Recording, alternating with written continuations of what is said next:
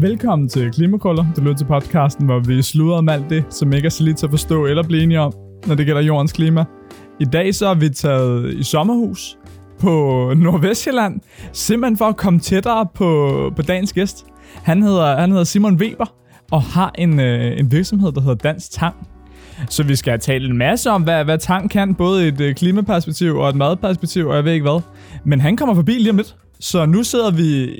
Altså, hvor sidder vi henne, Rasmus? Jamen, vi sidder i et sommerhus øh, ude i sådan en lille gård, kan man forestille sig, under et halvtag, hvor der altså, gror vin op af stolperne og så videre. Der er store, flotte klasser, så hyggen, den er der altså skruet øh, max op for. Jeg synes lige, du skal plukke en vindro til ham og, og fodre ham lidt bagefter. Ja, præcis. Jeg ved ikke, hvor modne de er, så det kan godt være, at han bliver lidt sur over, at de er så sure.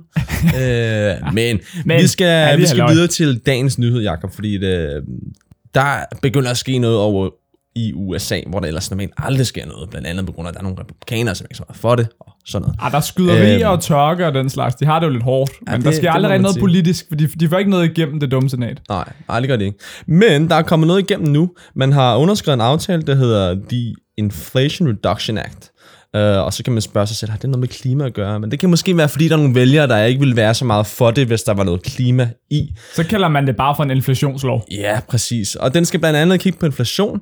Den skal kigge på at uh, reducere priserne for en masse medicin. Men man vil altså også investere 369 milliarder dollars så altså, altså, hvad sådan, altså godt 3.000 milliarder kroner. En helvedes masse penge, når man lige tænker over det. Yes, præcis. Øhm, og altså, den, øh, den skal gå til en, en række af forskellige ting, men øh, en af de vigtigste ting, det ligesom kigger på, det er at gå mere over til grønne energiformer. Så de vil, de vil gøre det lettere for både private og, og, og billigere for private at, øh, at for eksempel smide solar, solar panels, ja, ja. solar paneler øh, på sine tage, øh, men også sådan øh, for større institutioner osv. Og, og elektrificere nogle af de, sådan, øh, de offentlige køretøjer, øh, skolebusser og øh, lastbiler og ja, alt sådan noget. Så det, øh, det er virkelig øh, et stort spring i et, i et sted, hvor det virkelig er vigtigt for, for klimaet, altså i USA. Selvfølgelig. Og selvom man skal jo dele de altså, små 3.000 milliarder op, skal man jo dele op over 10 år. Det er en 10-årig plan, det her. Så selvfølgelig så er det lidt, lidt mindre per år. Men derfor så er det jo stadig helt vildt for et land, så, som ellers virkelig, som du siger, bøvler med at få noget forbi republikanerne. Og det, det sker jo også kun, fordi de udnytter alle de 50 senatorer, der er i senatet, som er demokrater, og de får så lige vicepræsident Kamala Harris ind, og lige den afgørende det er lige stemme. Den afgørende stemme fordi ja, der er så 50-50 i senatet. Så det er virkelig øh, på marginalerne, de får det her igennem. Det, det, det er et stort spring, det synes jeg også øh, altså lige så meget symbolsk, at, at man rent faktisk kan få noget igennem. Og man regner med, altså det der ligesom vil, øh, vil munde ud i, det er, at man under de, øh, hvad skal man sige, den kurs, man har lige nu, der regner man med at reducere øh, CO2-udledningen fra 2005 til 2030 med cirka 24-35 procent. Men med den her nye akt her, så vil det altså være 31-44 procent. Okay, øhm. så stadig et stykke væk fra, at huske som om Bidens mål var 50% ja. reduktion, men altså 40, det er jo stadig flot, hvis man kan komme op på det. Helt sikkert. Og præcis. For mig er det mere det her med, at der sker noget nu. Ikke? Altså, at, øh, at snibbolden begynder at rulle.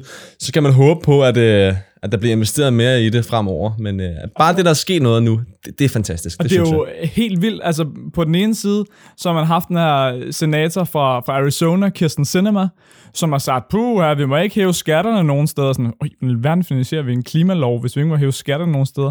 Og på den anden side, så har vi haft en god uh, Senator Manchin fra West Virginia, som siger, min stat er en kulstat. Jeg vil ikke have, at vi begynder at slå på kul- og olieindustrien.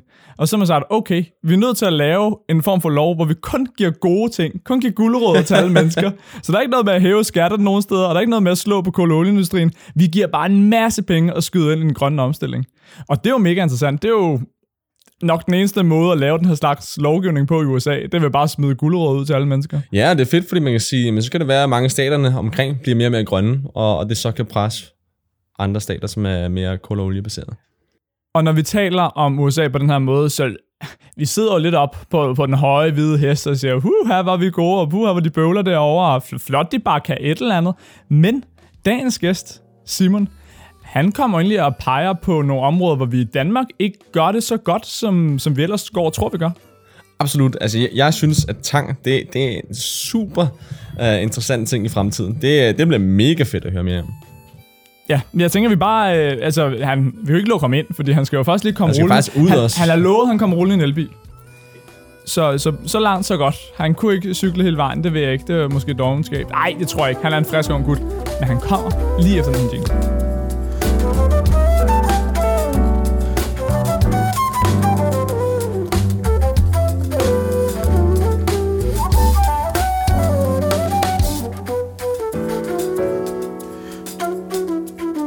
Fedt, øh, at du ville komme forbi, Simon. Uh, vi har jo teaset lidt for, at du ved noget om havet. Og det er de færreste, der ved, at det er vildt 70% af Danmarks areal, som er hav. Og de 70%, dem taler vi ikke rigtig om, og vi ved heller ikke rigtig, hvad der foregår, og vi ved heller ikke rigtig, hvad vi vil bruge dem til. Men det har du en masse perspektiv til, så det er derfor, vi har inviteret dig ind. Eller til, altså her til sommerhuset. Jamen, det er mega hyggeligt at være her, og nej, det er rigtigt. Der er ikke rigtig nogen, der ved så meget om det her hav. Vi tæller det heller ikke med vores CO2-regnskab i Danmark, så, øh, så der er mange ting at tage fat på. Hvordan er det, det kan være, at vi ikke tæller det med? Altså fordi alt, hvad vi laver her på jorden, og sådan de 30% af Danmark, som vi går på rundt på, det tæller jo med i vores klimaregnskab. Hvorfor vi så ikke gør det i havet? Jamen det, det synes jeg jo egentlig også, vi skulle. Øhm, en ting er, at vi ikke har forsket så meget i havet, som, som i forhold til landjorden, så, så der er selvfølgelig nogle perspektiver der. Og så, så er det bare det her med ud af syn, ud af sind. Øhm, vi ved ikke helt, hvad der foregår under overfladen. Øhm, på nær, hvis man er havbiolog, så, så har man forhåbentlig en idé. Men, men ellers så, ja, så kan man bare se en blå overflade, som ser flot ud, og så tænker man, man så er det helt nok i skønneste orden. Men de ændringer, der sker derude, jamen, de har en kæmpe indvirkning. Altså for, for mig er det helt fuldstændig vanvittigt, fordi jeg, jeg kender ikke de her tal her, men at 70% af ens areal bliver ikke talt med, når man ved sådan noget som øh, altså mangroveskov og kælpskov og så videre, det man kalder blue carbon, absorberer meget mere CO2, end øh, en normal skov gør. Så for mig er det helt, øh, helt vildt det der. Jeg tror også, det er noget med, hvem der har ansvaret for det. Altså, som jeg forstår det, så er det staten, der har ansvaret for Danmarks havareal, og ikke eksempelvis regionerne eller kommunerne og sådan. Og det er virkelig også noget, du har slået på, Simon. Du vil virkelig rykke kommunegrænserne. Altså, du vil rykke dem ud i havet. Jamen, øh, det er rigtigt. Altså, øh, det er jo sådan, at lige snart man får våde fødder, så er man egentlig ude for kommunegrænsen. Og det betyder jo, at jamen, hvorfor skulle kommunerne egentlig have lyst til at gøre noget ved, øh, ved havet i Danmark? De kan ikke tælle det med deres CO2-regnskaber.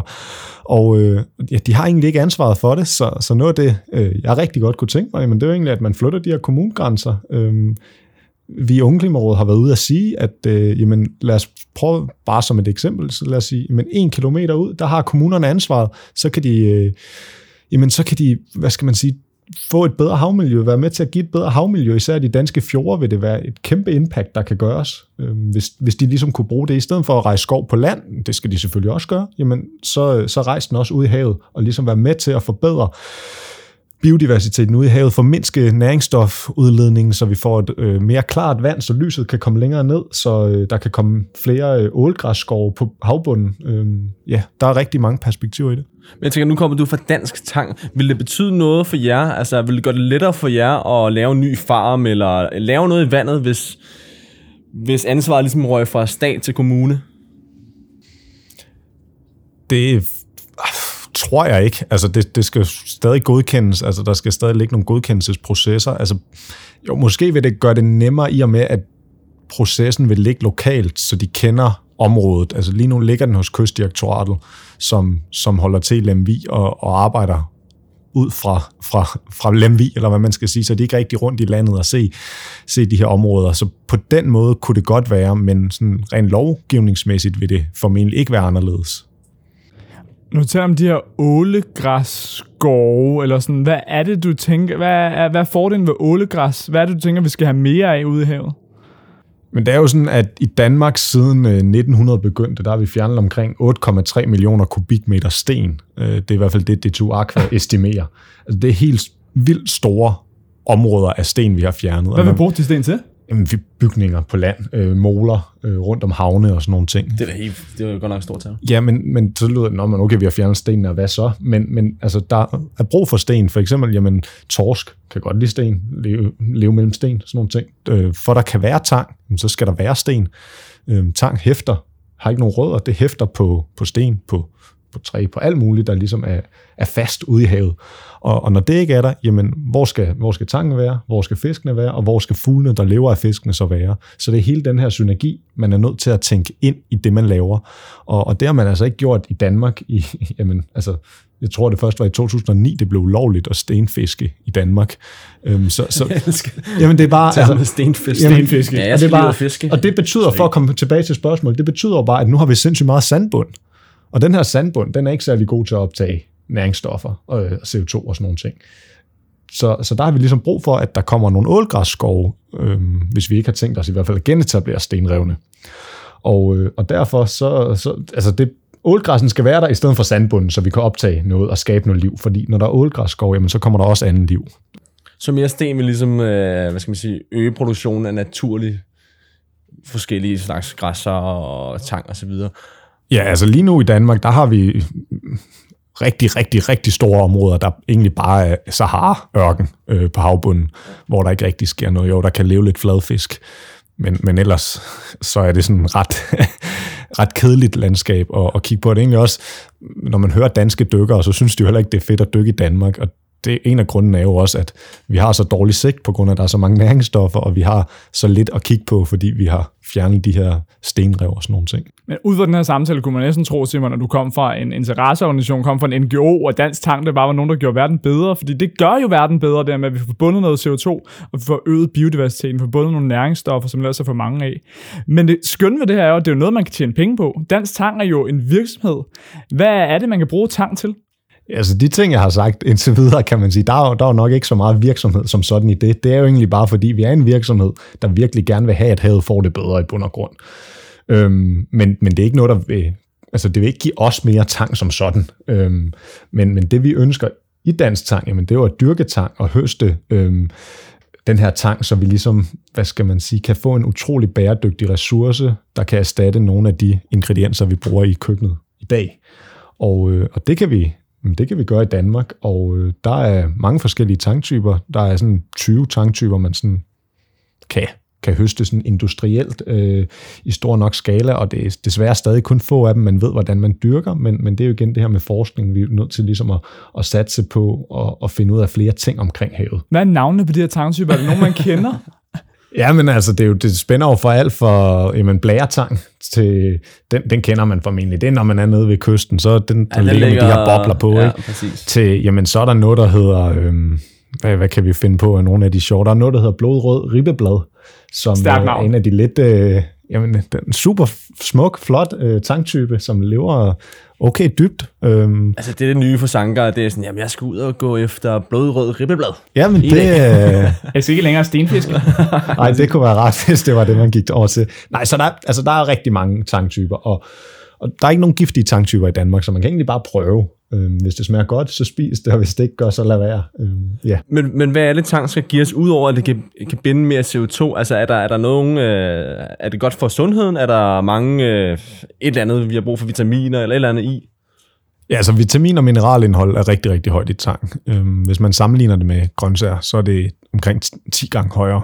øhm, og hvis man så tørrer det ned, så er det, så er det 100 gange. Øhm, så det vil altså sige, hvis man har 6 gram tørret tang, så har det samme vitamin- og mineralindhold som 600 gram frisk frugt eller grønt. Det er ligesom at få skudt vitaminerne ind i kroppen. Ja, det, altså der, der er virkelig mange af dem, men der er så også nogle ting, for eksempel øh, nogle af de her store bladtangtyper, kelp tanktyper. Det indeholder også rigtig meget jod, så der er også no- nogle ting, man ligesom skal passe på med der. Men da du kom ind før og satte dig i det, som er en tvivlsom hvid plastikstol, det er jo, det er jo et sommerhus det her, der sagde du af, for du satte dig på et eller andet, du havde i lommen. Og det var en ting, du sagde, som, som man også kan få ud af tang. Hvad var det? Jamen, der bliver jo forsket rigtig meget i forskellige nye teknikker i forhold til, hvordan vi kan gøre noget af det, vi har gjort i rigtig mange år, mere bæredygtigt. Og, og noget vi, et projekt, vi er i gang med sammen med, sammen med ja, en nyopstartet virksomhed i Silkeborg, det er at kigge på at, at lave plastik ud af havet. Forstået på den måde, at vi skal ikke tage det her plastik, der er ude i havet op, det skal vi også gøre, men vi skal egentlig bruge biomassen ude i havet til at lave plastik af. Og, øh, og, kan man ikke skulle bruge en masse olie til det og sådan noget? Jo, men det er jo den her gamle måde at tænke det på. Øhm, men, men hvis man ligesom prøver at se, hvordan plastik er lavet og sådan nogle ting, jamen så mange af de her ting, jamen dem har vi jo rundt omkring os, og vi har jo i mange år ligesom kendt bioplastik, men så har det været for majs og andre afgrøder på land, hvor vi skal altså, bruge helt enorme arealer til ligesom at lave det plastik af, hvis vi skal have nok. Men der er bare ikke rigtig nogen, der sådan har kigget ud i havet, og der, vi bruger nærmest ikke havet i verden, og der kunne vi jo bare dyrke de her tanktyper, man kunne lave det her plastik af. Altså nu sidder du med et stykke, et stykke plastik i hånden, som er, er meget bøjet, og meget naturfarvet og sådan noget. Øh, kan man få sådan nu skal jeg sige, rigtig plastik ud af det? Kan man få plastik, som, som man ville kunne bruge til at lave en pose, eller en stolpe, eller altså, kan man få rigtig plastik ud af det? Ja, så det jeg sidder med her, jeg tror, det to år gammel, eller sådan noget, så det var nogle af de første forsøg. Men, men altså, mange af de der ting er der kommet styr på nu. Nu er det egentlig bare ligesom at, at få det skaleret op, og få øh, områder, hvor vi kan dyrke de her tanktyper, så man ligesom kan, kan smide dem ind i den her produktion. Det gode er også, at det er hårdere end en normal sådan PVC-plastik, så, så det har nogle ret vilde egenskaber, og så, så det fede er også, at jamen, lægger man det her i vand igen, efter et par dage, så er det totalt opløst og forsvundet, fordi det består af 99% tang, og det er omkring. Hvad, hvad så med fugt? Altså, hvis du har det inde i et fugtigt rum, vil det være et problem for tankplastikken? Ja, det, altså det, det ved det på sigt, men, men der kan man også coat det med forskellige ja, ting, okay. så det på den måde ligesom bliver lukket inde. Ja. Øhm, så hvis nedbrydningsprocessen selvfølgelig også være længere i vandet, men, men altså man kan lave det 100% naturligt, så det egentlig bare forsvinder igen.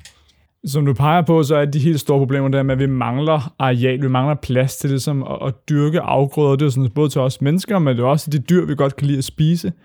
Du siger, at man kan bruge tangen til plastik, man kan bruge den til mad til mennesker. Kan man også bruge den til mad til dyr? Altså så i stedet for, at vi giver en masse sojabønner eksempelvis til grise, så hvis vi vil blive ved med at spise gris, og nogen gerne vil det, kan man så give dem tang i stedet for?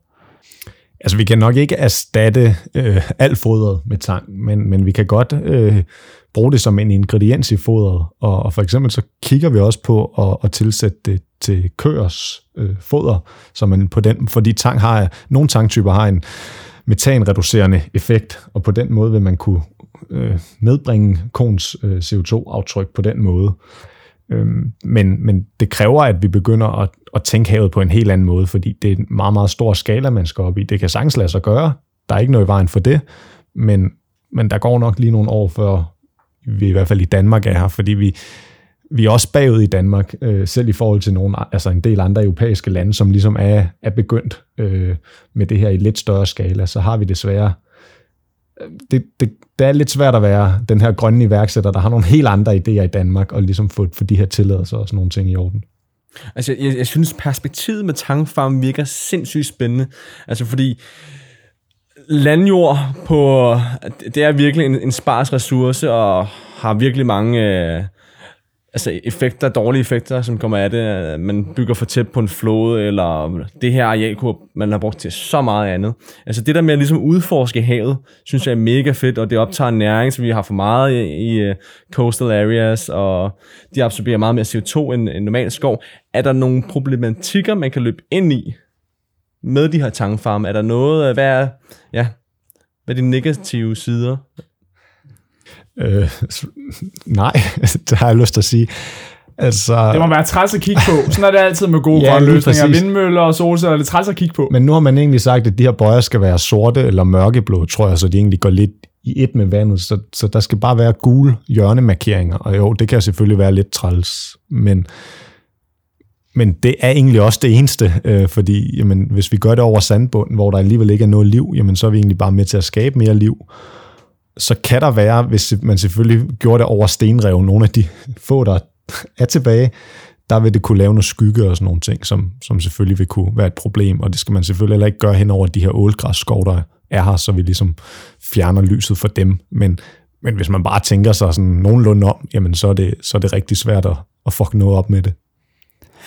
Bortset fra et enkelt afsnit, hvor vi øh, ret uintenderet nærmest greenwashede Mærsk, så reklamerer vi ikke for ting her i programmet. Men Simon, det der med, at du siger, at man ud fra 6 gram tang kan få det samme som de der 600 gram frugt og grønt, man skal spise om dagen, altså de der seks stykker, man aldrig kommer op på. Vi er simpelthen nødt til at høre, hvordan får man fingre i det tang der? Altså, kan du give en lille øh, forbrugeroplysning? Ja, altså selvfølgelig, så, det er jo kun vitaminer og mineraler, ikke? Altså det er jo ikke fiber og alle de her ting. Der, der mangler jo selvfølgelig stadig noget, øh, i og med at det også fylder en del mindre. Nej, altså tang, som, man kan jo egentlig bare som privatperson gå ned til kysten og, og finde det, øh, hvis man bare lige holder øje med, at det selvfølgelig er nogle okay, rene områder, man er i. Du skal ikke lige gå ned, hvor der kommer spildevand ud og sådan nogle ting selvfølgelig. Hold dig væk fra havnene. Ellers så, jamen, i de fleste danske helsekostbutikker øh, kan man få de danske tankprodukter efterhånden. Det er dyrt, ikke? Nå. Jo, det er, stadig, det er stadig dyrt, og det er, jo, det er jo noget igen, det her med at få det skaleret op og få tilladelserne, hvor man fra regerings og for, for hvad skal man sige, de her øh, øh, kystdirektorat og søfartsstyrelser, hvem der ellers giver tilladelse til forskellige ting på havet, hvor man ligesom har brug for en, en forståelse for, at det er nogle af de her grønne løsninger, der skal igennem, og når den er der, jamen så vil man også kunne få prisen ned. Men, men altså, man skal også tænke på, at når man køber det som privatperson, så er det primært tørret, så, så man har også fjernet alt vandet, så det er et utroligt koncentreret produkt. Øhm, vi sælger det også frisk til privatpersoner, hvor man bare, egentlig bare får det leveret dag til dag. Og, og det gør vi, fordi vi, vi samtidig har det her store restaurantmarked, og så er det egentlig forholdsvis let også bare at få det afsted til privatpersoner. Altså, det, det lyder jo skide godt. Det er sådan en, en vertikal farm i, i havet, ikke? Altså, man bor næsten bare som, uh, som privatperson, ligesom man har sådan en lille urtehave derhjemme, kunne smide en bøj i vandet, og så gro noget tang. Er det, vil det være muligt? Ja, altså, det vil, det vil sagtens kunne lade sig gøre. Altså, det er jo sådan, lige snart der er nogle fast, faste objekter ude i vandet, altså lad os sige, du tog en bøje, et anker og en line, jamen så inden for et par år, så vil der vokse tang på den, fordi der er masser af spor i vandet, som bare leder efter et sted at sidde den. Det kan bare ikke sætte sig på sandet. Så, så lige snart der er noget, du vil nok ikke vide, hvilke tanktyper, der kommer på. Øhm, så, så det er måske lidt en overraskelse, fordi vi har stadig ikke store nok laboratorier i Danmark til ligesom at kunne lave podningen af tang på liner, som er den måde, man dyrker det på, i stor nok skala til, at man sådan, bare som privatperson kan gøre det. Og så tror jeg heller ikke, man må det må man lige selv undersøge i hvert fald. Øhm, vi har jo selvfølgelig øh, tilladelser øh, rent kommercielt. Sådan for Fødevarestyrelsen den slags? Ja, jeg tror mere, at øh, ja, det kan også godt være, der er noget med Fødevarestyrelsen der, men, men i hvert fald øh, så, så kystdirektoratet, der giver os tilladelserne. Jeg synes simpelthen, helt afsluttende spørgsmål, så har jeg lyst til at vide, hvilke restauranter er det, man skal tage på, hvis man skal smage noget af jeres tang? Altså, fordi du har taget... Det er ret synd, at det er podcast med lige nu, for du har taget en flot, stor, hvid kasse med, fyldt med fem forskellige tangtyper med. Og det var man jo lyst til at smage. Men hvis man skal have det sådan en flot gastronomisk oplevelse, hvor skal man så tage hen? Jamen, øh, så skal man nok bare øh, gå ind og, på Michelin-guiden og så se de danske restauranter, fordi altså næsten alle de danske Michelin-restauranter, de bruger øh, tang, der bliver høstet øh, her omkring Odsad, hvor vi holder til. Okay, så det, så det er, lidt hipt. Det er lidt hipt, og, og der er rigtig mange, der får øjnene op for det. Altså, vi har også rigtig mange, der skriver til os fra udlandet, ligesom at høre, fordi de har prøvet de her danske restauranter og, og prøve at høre, om de kan få det der har vi det lidt sådan, hvis vi begynder at sende det til alle mulige lande langt væk, så er det måske heller ikke så bæredygtigt, og der vil vi gerne holde den bæredygtige tanke, og så ligesom holde os til de områder, hvor vi, hvor vi arbejder. Fedt, men jamen, det er jo uh, kæmpe opfordring herfra. Jamen, øh, lige øh, afklar lige med, med kystdirektoratet, men så er bare ud med en anker, en line og en bøje, så er der, så er der lækker tang. Ja, og så skub lidt til at varme den, så vi kan få nogle flere tilladelser til det. Det, det glemmer det. Fedt. Tak, for du ville komme forbi her i sommerhuset, Simon. Selv tak. Fantastisk.